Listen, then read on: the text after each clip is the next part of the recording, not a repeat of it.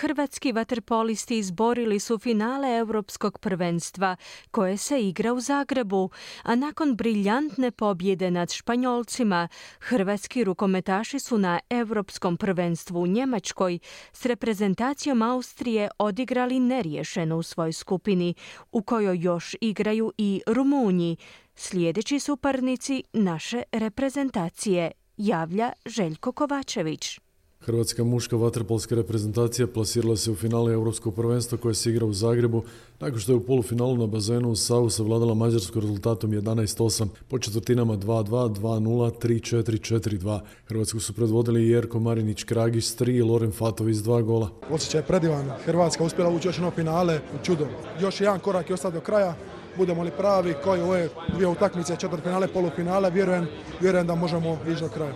Danas je bila teška utakmica kao što je svako polufinale, ali uspjeli smo u toj četvrtoj četvrtini odigra malo bolju obranu. Rekli su za Hrvatski radio Marinić, Kragić i Fatović. Treći je to puta kako je Hrvatska domaćina Europsko prvenstvo u Waterpolu i treći puta u finalu. Na prethodna dva prvenstva 2010. u Zagrebu i 2022. u Splitu osvajala je zlato. Ovaj puta je u finalu čeka Španjolska koja je u prvom polufinalu savladala Italiju sa 7-4. Hrvatska ni u jednom trenutku nije gubila u utakmici, a Međari su u prvoj četvrtini ipak poravnali na 1-1 i 2-2. U drugoj četvrtini odličan je na vratima bio kapetan Marko Bijač koji je za Hrvatski radio rekao. Već, već smo napravili fantastičan uspjeh, evo sigurno je da smo osvojili još jednu medalju za Hrvatsku i Španjolska je jedna fantastična ekipa i mislim da mi prvenstveno moramo uživati u jednom velikom finalu. Mislim da nikome neće biti lako protiv nas. U trećoj četvrtini raspusali su se Mađari, a u posljednjih 8 minuta bilo je samo jedan razlike za Hrvatsku, no Lončar i Fatović odveli su Hrvatsku na tri gola razlike, što je bilo dovoljno za pobjedu.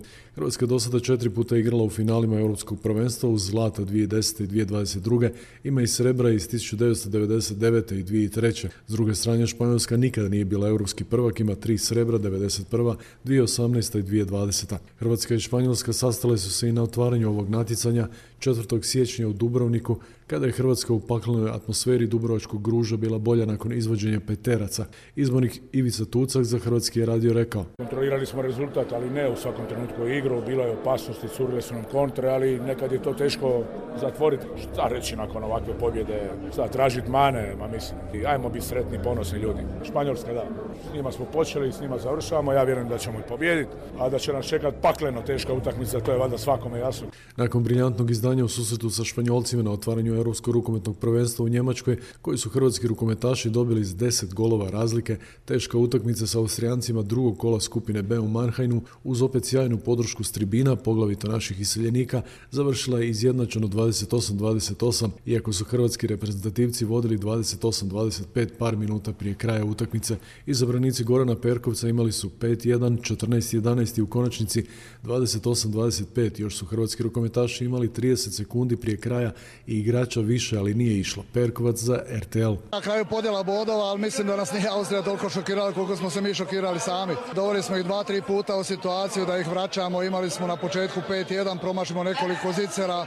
E, sad pred kraju utakmice imamo plus 2, plus 3 ponovo ih vraćamo u utakmicu. Znači nisu nama Austrijanci bili problem, danas smo mi bili problem sami sebi. Međutim, ništa nije ovaj, izgubljeno. Mi imamo još jednu utakmicu, dobijemo Rumunje i sve opet na svom mjestu. U sportu ne može biti uvijek sve idealno. U prvoj utakmici je bilo sve idealno. Ova utakmica je bila utakmica za rudarenje, za rad, za kopanje i mi smo trudili se i željeli. Malo smo zakomplicirali, ali idemo dalje i opet možemo biti prvi u grupi i ići dalje sa bodovima.